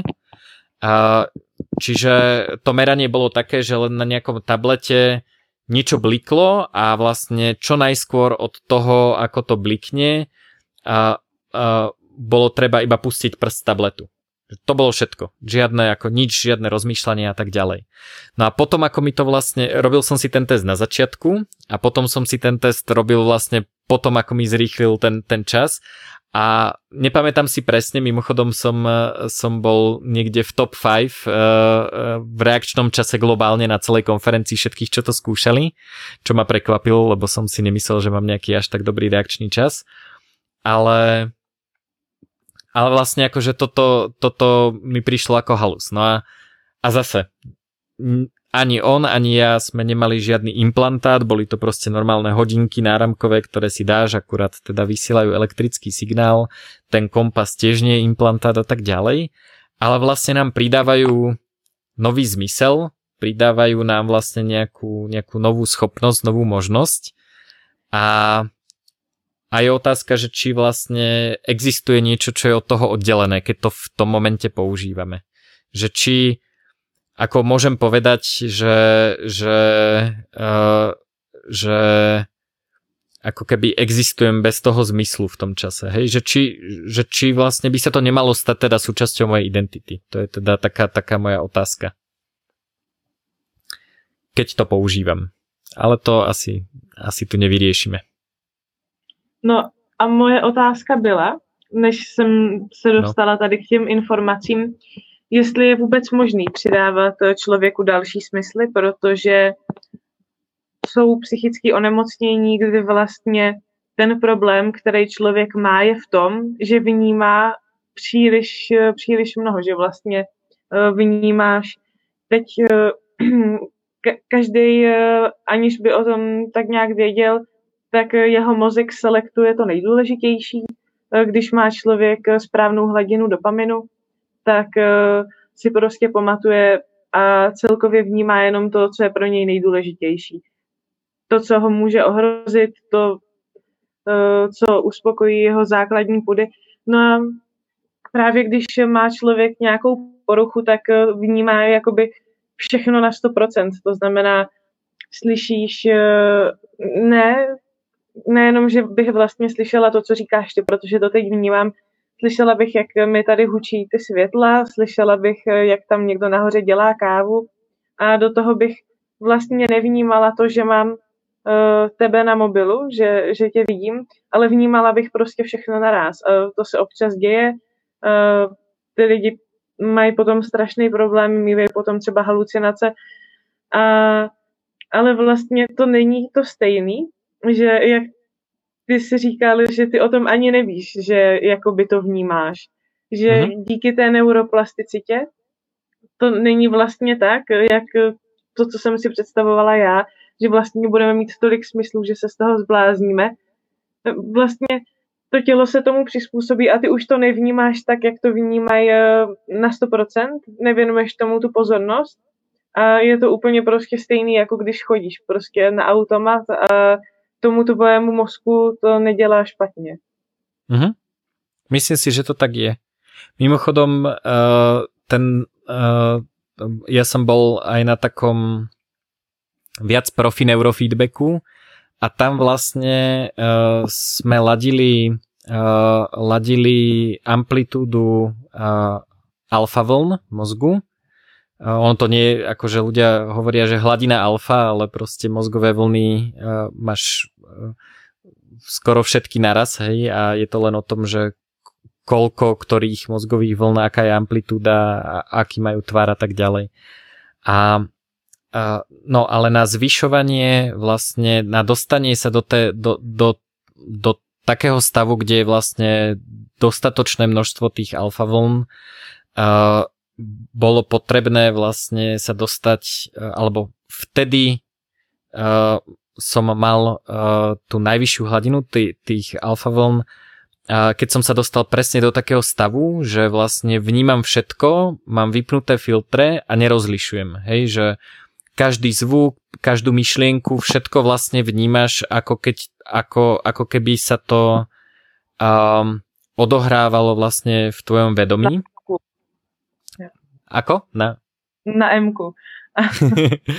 Hej, proste, proste máš, uh, máš ako keby také, také integrované to vnímanie. Je to veľmi zaujímavý stav vedomia mimochodom, čo je na tom zaujímavé, je, že v takomto stave sa nedá zaspať. Takže ľudia, ktorí robia také, také meditácie, že si myslia, že si zvyšujú alfa hladinu a počas toho zaspia, tak im môžem povedať, že určite nemali vysokú amplitúdu alfa vln, pretože v takomto, to, to dokonca sa ti akože dostane brutálne množstvo množstvo krvi do, do hlavy a do mozgu a očervenieš. Oni to volajú, že alfa ten a normálne, keď sa po takejto sešne, čo som tam bol proste, neviem koľko, 10 hodín a som počúval svoje, svoje vlny, a, tak, a, tak som sa pozrel do zrkadla a bol som, že úplne červený, ale iba, iba hlava, hej, že úplne, úplne, úplne zaujímavé.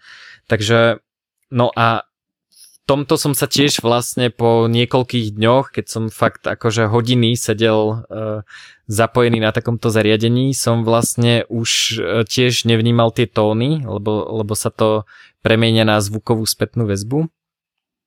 Ale už som vnímal, v akom som stave vedomia, čo je proste úplná halus. A podľa mňa, podľa mňa to budeme využívať čo bude podľa mňa zaujímavé, zaujímavé je, keď vlastne či už Neuralink alebo niekto spraví také rozhranie, ktoré bude mať väčšiu priepustnosť ako tá obrazovka toho mobilu alebo počítača, ale budeme, že, že by sme mali ako keby nejakú záložnú neurónovú sieť v cloude a, alebo na počítači alebo niekde a dokážeme vlastne ako keby uh, mať rozšírené vedomie tak, že budeme používať ako umelú neurónovú sieť, ktorá je mimo nášho mozgu, ale dokážeme s ňou komunikovať práve takýmto spôsobom, že mozog pochopí, že ako sa s tým komunikuje. Že ani nie, nie že naučiť sa nejaké písmenka alebo proste nejaký, nejaký taký akože uh, komunikačný spôsob, aký používame napríklad medzi ľuďmi alebo niečo podobné.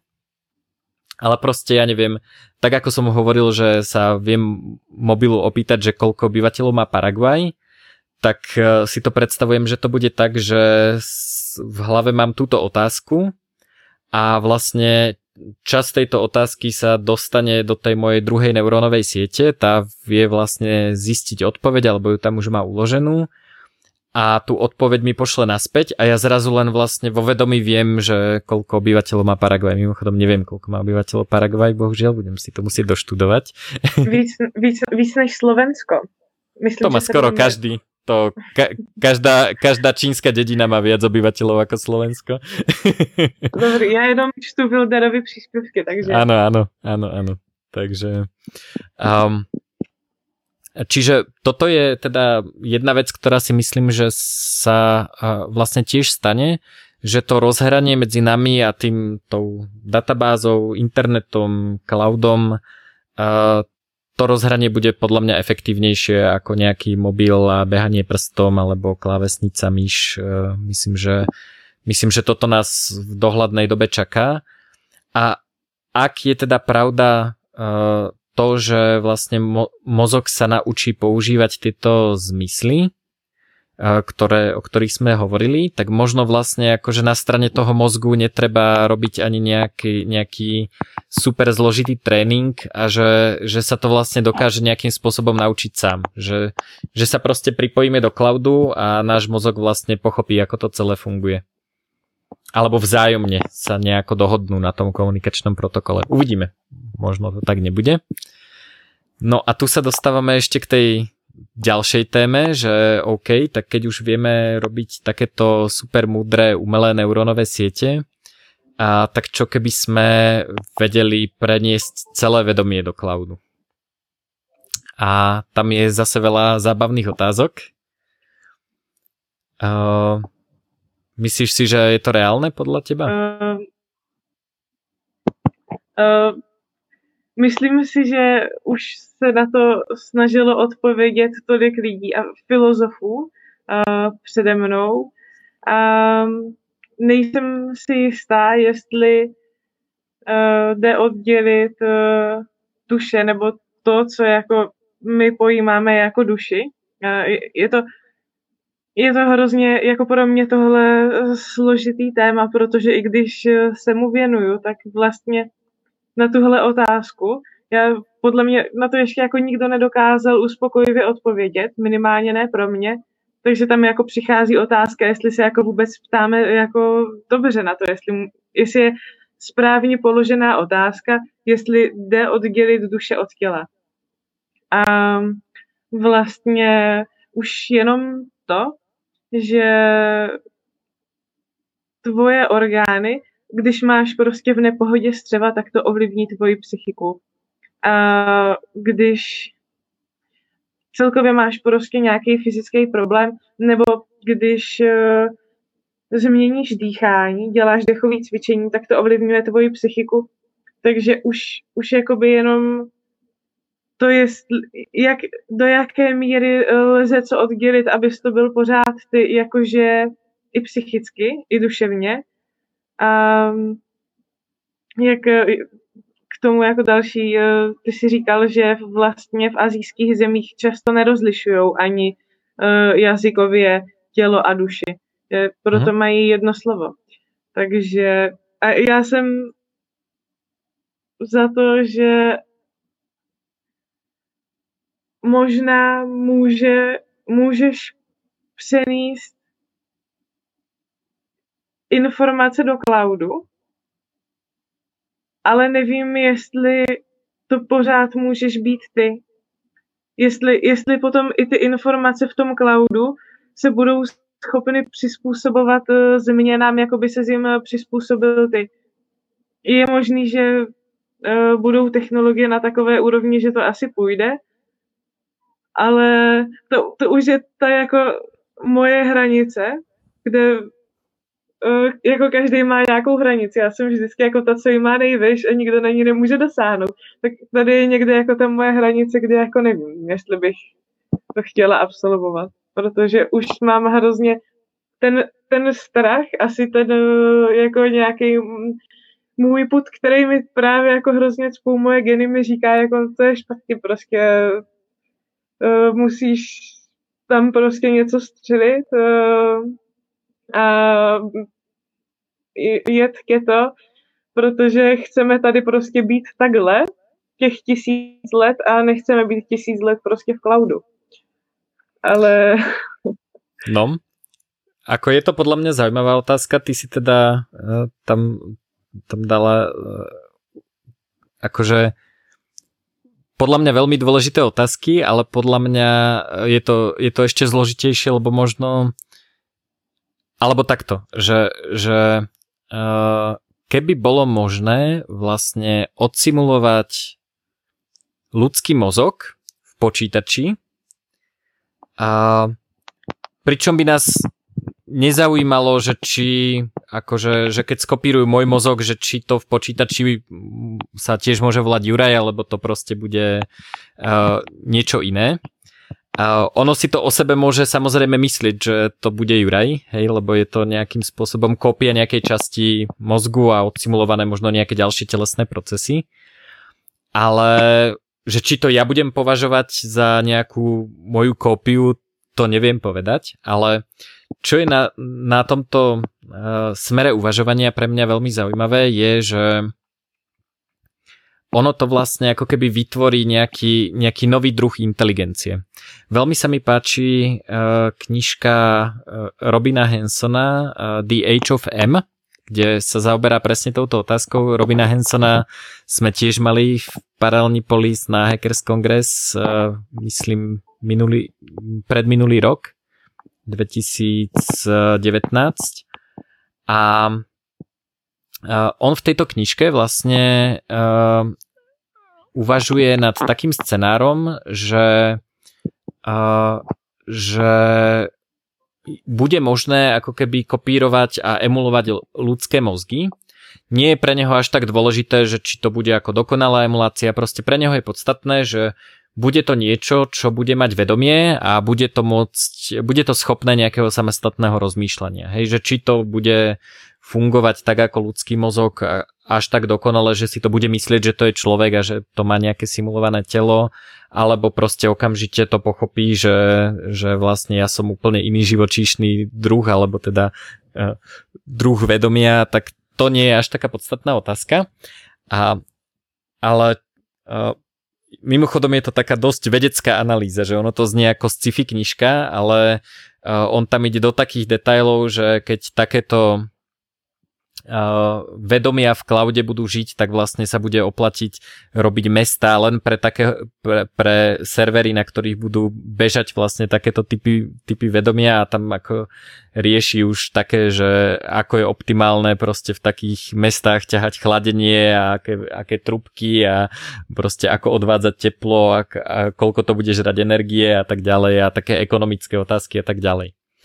Ale čo je na tom zaujímavé, že vlastne v akomkoľvek e, spôsobe virtualizácie je možné nejakým spôsobom e, práve pracovať s tým časom.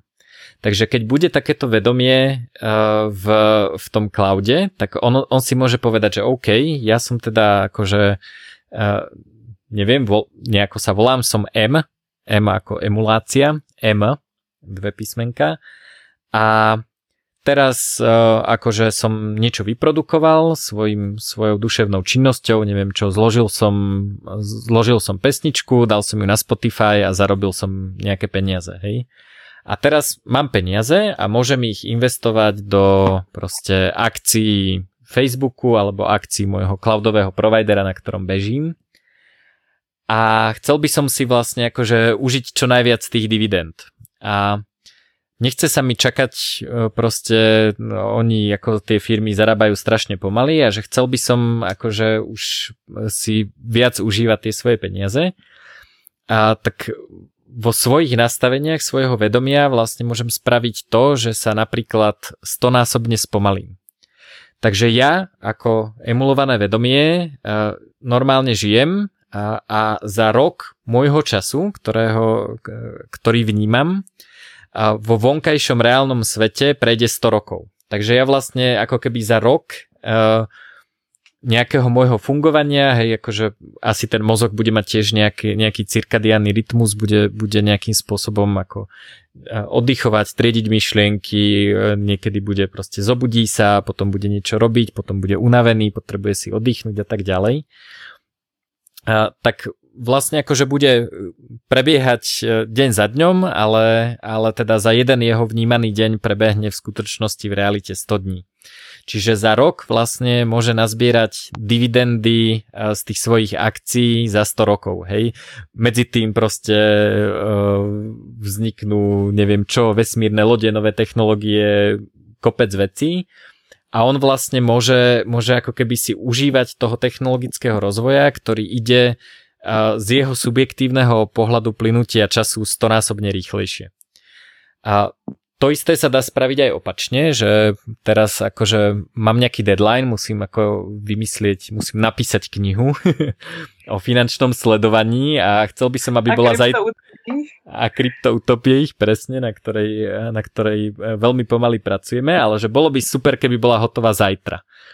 Tak by sme si u cloudového providera vlastne mohli, keby sme boli emulácie a nie teda takíto old school e, ľudia v, normálne v tele, tak by sme si mohli stonásobne vlastne zrýchliť vedomie a vlastne tú knihu by sme mohli do rána napísať, pretože do rána je 12 hodín, takže by to bolo 12 tisíc hodín a to už podľa mňa sa dá napísať kniha za 12 tisíc hodín. Takže on tam vlastne ako keby vníma takéto veci a ja tam zase vidím také, také oddelenie tých druhov, že môže sa nám fakt stať, že Uh, že uh, že proste budú, budú normálne akože ľudia z mesa a kosti a potom budú, uh, budú nejaký M, ktorý, uh, ktorý vlastne akože nemusia fungovať ani na rovnakej rýchlosti ako my. A ďalšia vec, ktorá môže byť, je, že, že tieto formy vedomia môžu mať úplne iné, iný prístup k smrti. A pretože tak ako si viem virtuálny počítač vlastne snapshotnúť, naklonovať a spustiť, tak môžem spraviť to, že som na meetingu s tebou a mali by sme sa zamyslieť nad nejakou konkrétnou úlohou. A namiesto toho, aby som si napísal uh, niekde, že dobre po meetingu sa nad niečím zamyslím, tak okamžite naše vedomia vlastne spravia kopiu Juraja, kopiu Lucie, okamžite nad tým začnú rozmýšľať a napíšu nám report a my pokračujeme v meetingu. Hej? Čiže my keď skončíme meeting, tak vlastne kópia nášho vedomia, ktorá má všetky naše skúsenosti, zrazu sa zamyslí nad nejakým problémom, vyrieši ho a, a ale nám dodá výsledok a potom vlastne tie naše kópie normálne vypneme. Hej, čiže oni vlastne budú vedieť, že aha, ja som kópia uh, vedomia Juraja, ja som kópia vedomia Lucie a vieme, že o nejaký čas prestaneme existovať. Čiže vlastne tá smrť, uh, ten prístup k smrti sa vlastne tiež bude musieť nejakým spôsobom zmeniť. Takže takéto zaujímavé témy rieši Robin Hanson v knižke The Age of M a neviem povedať, či je to reálne, že či sa dá emulovať ľudský mozog, či sa dá vlastne naskenovať a odsimulovať alebo odemulovať tie jednotlivé procesy biologické v tom mozgu. on tvrdí, že, že on si myslí, že je to jednoduchšie ako stvoriť uh, všeobecnú umelú inteligenciu, teda že ju naprogramovať z ničoho, že, že je jednoduchšie ako keby odsimulovať ľudský mozog, ktorý už existuje a je evolúciou vlastne vyladený na to, aby vedel aspoň rozprávať alebo uh, interagovať alebo niečo podobné. Takže to je už teda také, také dosť neskoršie sci-fi, že či sa takto oddelíme na, na mesových ľudí a cloudových ľudí, alebo či sa to vôbec bude dať volať človek. Ale je to podľa mňa, podľa mňa akože zaujímavý smer uvažovania a, a tiež nejakým spôsobom a, mňa minimálne baví sa nad tým zamýšľať. Takže takže preto to tu hovorím a bavilo ma teda to o tom čítať. Co se, co se toho oddělení duše od těla týče, tak eh, ještě uh, si myslím, že tam pro spoustu lidí hraje důležitou roli nějaká jako náboženská otázka, transcendence. A já třeba jako v sobě tohle téma ještě vyřešeno nemám, ale vím, že spousta lidí který z toho důvodu, že se chtějí nějakým, nějakým způsobem, ať už dostat k Bohu, nebo uh, splynout s něčím jako víc, tak uh, nevím, co, co by to znamenalo pro ně. Hm, to si asi budú musieť vyriešiť. Možno, možno keď sa forkne vedomie, tak vlastne vznikne nejaké, nejaké špecializované náboženstvo pre nich, ktoré bude riešiť tie ich otázky, ak je teda potrebné na to náboženstvo. A toto ja neviem na takúto otázku zodpovedať a vlastne akože z môjho pohľadu tam ani nie je nič až také zaujímavé, čo by som chcel vlastne vyriešiť v tejto oblasti, že, že tam mi neprídu, neprídu akože tieto, tieto metafyzické otázky mne neprídu až tak zaujímavé ako, ako vyslovene tie praktické veci, že či sa to vôbec dá a, a keby to asi bolo, ako oni vlastne budú vnímať uh, uh, to plynutie času, identitu, smrť a tak ďalej. Takže to, to vlastne neviem, či, či na to vôbec existuje v súčasných filozofiách nejaká odpoveď? Kdyby si mohl prožít 100 let jako jeden rok, šel bys do toho, nebo by si z díky odmítl? Uh, no, akože nerozmýšľal som nad tým, ale keď sa takto pýtaš, tak uh, vlastne vidím len samé výhody, takže ak by teda sa so mnou synkli aj ostatní ľudia, alebo by bola šanca, že by tu ešte boli a že by som ich tu ešte našiel, takže asi by som do toho nešiel, že ja neviem, bez, e, bez mojej rodiny a bez ľudí okolo mňa, čiže keby oni nechceli, tak asi by som to, teda určite by som to nechcel, pretože chcem ten čas e, straviť s nimi, ale na druhej otázke, na, dru, na, na druhej strane je otázka toho, že aký je ten, uh, aký by bol ten technologický rozvoj, čo všetko by sa vlastne udialo. A je síce pravda, že teraz nemám pocit, že by na tomto svete bola nuda, že myslím si, že skôr ako, že nestíhame vôbec sledovať, čo sa deje a ľudia, ľudia podľa mňa strašne podceňujú ten, ten brutálny uh, tie, tie brutálne, tá, uh, exponenciálne nejaké skoky v, v technológiách. To Takže... vlastně začínal Peter Diamandis a uh, uh, autor Pokrok, uh, Norberg, uh, jestli zdáš. Hmm. A začínali uh, svoji přednášku i knihu vlastně to vypadalo, jako kdyby od sebe opisovali, protože tam vlastně popisovalo to, co se stalo za poslední uh, asi 100 let a co se může stát v budoucnu. A že my si vlastně vůbec neuvědomujeme, že chudoba se zmenšila a strašně mě mrzí, že tady u sebe teď nemám ty statistiky a kdybychom mohli pak tady hodit tabulku, mm-hmm. um, že vlastně za sto let lidstvo udělalo tak extrémní pokrok a my tomu pořád jdeme naproti. Jenom jako minimálně to, že dneska je chudoba definovaná tak, že v Americe do chudoby spadají i lidi, kteří mají ledničku, auto, a klimatizaci že a televizi, tak uh, to je prostě jako extrémní pokrok. Čo a... pred 200 rokmi nemal ani francúzsky král. Přesně. Takže že je super, že ty technologie máme a to, to říkáš ty, ty, není to o tom, že jestli tady ty technologie budou nebo nebudou. Ty technologie tady už jsou a my teď jenom se vlastně učíme je používat.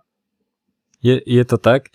A mňa vlastne uh, ta, mám aj vo veľkom reštarte taký graf, uh, ktorý toto pekne ilustruje, lebo presne tá definícia chudoby je veľmi ťažké akože povedať, že či pred 100 rokmi všetci ľudia čo si nemohli zavolať Uber domov, hej, keď sa chceli ísť presunúť z polis domov, že či boli vlastne chudobní, hej, lebo proste to nemohol nikto, lebo vtedy tá technológia neexistovala. A, ale podľa mňa niečo, čo ako keby dlhodobo, dlhodobo je dobrý ukazovateľ, je to, že koľko percent ľudí sa živí tým, že pracuje v polnohospodárstve a teda pracuje na produkcii potravín. Hej, že uh, nepamätám si presne tie čísla, ale akože to bol brutálny pokles, čiže vlastne je nás oveľa viac, ale naproti tomu vlastne stále menej ľudí musí produkovať potraviny na to, aby sme sa my všetci, ktorých nás je strašne veľa, boli schopní najesť. Čiže ten technologický pokrok vlastne tú chudobu znížil tak brutálnym spôsobom, že väčšina ľudí vlastne si vôbec môže dovoliť robiť niečo úplne iné ako pestovať mrkvičku a chovať kravy a, a proste uh, chovať uh, sliepky a proste harvestovať vajíčka. Hej, že, že sme sa posunuli vlastne uh, do toho, že ako máme čas na blbosti typu robenie podcastov a vlastne uh, tú mrkvičku nám vypestuje niekto iný a my si, my si ju môžeme kúpiť za peniaze. Hej. Čiže toto je podľa mňa akože neklamný znak uh, toho, ako sme sa posunuli. Ale akože to, toto je teda len jedna technológia. Ďalšia dôležitá vec, ktorú ako v živote potrebujeme je napríklad uh, zdravie Zase máme, máme čísla, ako brutálne rastie priemerný vek dožitia, ale už len také, že predstavme si, že by, že by proste COVID vznikol v roku, ja neviem, 1915, hej? A teraz akože plúcna ventilácia zabudní, akože Eh, globálna spolupráca na tom, že poďme hľadať eh, lieky úplne zabudní, asi nejaké možno mastičky a tak, ešte ani Ivermectin nevynašli. A akože základné vitamíny alebo, alebo takéto veci, hej, pulzný oximeter vôbec, antigénový test, PCR test v žiadnom prípade. A a to, že mať ako po roku vakcínu uh, je podľa mňa brutál, hej. A keby jednu, ale proste uh, veľa schválených a akože desiatky funkčných vakcín, ktoré len čakajú na to, aby, aby sa začali používať, hej. Je, ještě s tím, kolik času jako reálně zabralo uh, to udělat, udělat tu vakcínu a kolik času zabralo to Eh, aby nám někdo dovolil si nechat dát tu vakcínu. Áno, áno. Uh, ak teda veríme firme Moderna, ktorá tvrdí, že keď dostali uh, vlastne RNA sekvenciu uh, vírusu SARS-CoV-2, uh, čo bolo v ich čase niekedy vo štvrtok večer a v nedelu mali hotovú mRNA vakcínu, Uh, neviem teda akože príbeh z firemnej kultúry a propagandy nehovorí o tom, že či je to presne tá istá vakcína, ktorú, ktorú ako teraz ktorou teraz očkujú, ale, ale vlastne tvrdia, že fakt za víkend od piatku do nedele vyvinuli, vyvinuli vakcínu na úplne novú chorobu, ktorú dokonca ani fyzicky vôbec nestretli, len, len akože im prišiel súbor s, s, tou, s tou sekvenciou. A to je podľa mňa, toto je podľa mňa brutál. A, no a potom samozrejme rok trvali pečiatky a všetky tie procedúrky, ktoré, ktoré s tým súviseli. Ale čo sa, čo sa mne ešte páčilo, čítal som uh, vlastne uh, blog jedného biohackera, uh, ktorý toto spravil v domácom labáku, uh, že si vytvoril vlastne vakcínu na COVID. Uh, myslím, že to bola DNA vakcína, čiže uh, niečo podobné ako tá AstraZeneca. A, a, táto, a tú vakcínu si nielenže sám doma urobil, ale si ju aj pichol a zmeral si protilátky a vyzerá, že, fun- že, že bola funkčná, že teda sa vytvorili špecifické protilátky. Čiže aj akože domáci biohacker si dokáže vyrobiť vakcínu. Hej, a to akože on nebol nejaký zamestnanec z nejakej farmafirmy, asi vedel, čo robí, ale, ale akože už takýto level vlastne, vlastne funguje. Takže, um, takže hej, za 100 rokov myslím, že budeme vo svete, ktorý, ktorému dnešní ľudia nebudú vôbec rozumieť. Že akože vysadiť e, tu návštevníka z roku 1920 tak podľa mňa, akože už len to, že všetci pozerajú do mobilu, tak mi vôbec nechápali, že čo sa deje. Takže uh, ja som na budúcnosť veľmi pozitívne naladený. Dúfam, že sa nezabijeme nejakou uh, killing genetickou modifikáciou a dúfam, že tá killing genetická modifikácia nie je v tej vakcíne, ale asi nie.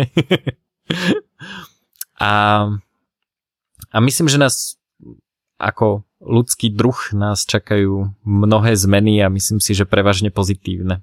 Ty to vidíš tiež pozitívne? Taky to vidím pozitivně. Výborně, tak myslím... Myslím, že vše, všechny indicie naznačují tomu, že to bude jen lepší, že budeme žít tisíc let a vezmeme si do rukou vlastní uh, privátní peníze a budeme si moct kupovat vesmírné lodě. Vesmírné lodě, rekreační atomovky a neschválené vakcíny za Monero a všechno bude super. Perfektné, tak eh, takto pozitívne to ukončíme. Ďakujem ti za tento eh, super zaujímavý aj zábavný pokec. Dúfam, že sme poslucháčov neunudili k smrti našimi sci-fi víziami, ale čo je dneska sci-fi, tak to bude zajtra realita, alebo možno o 10 rokov. A mm, prajem všetkým pekný deň.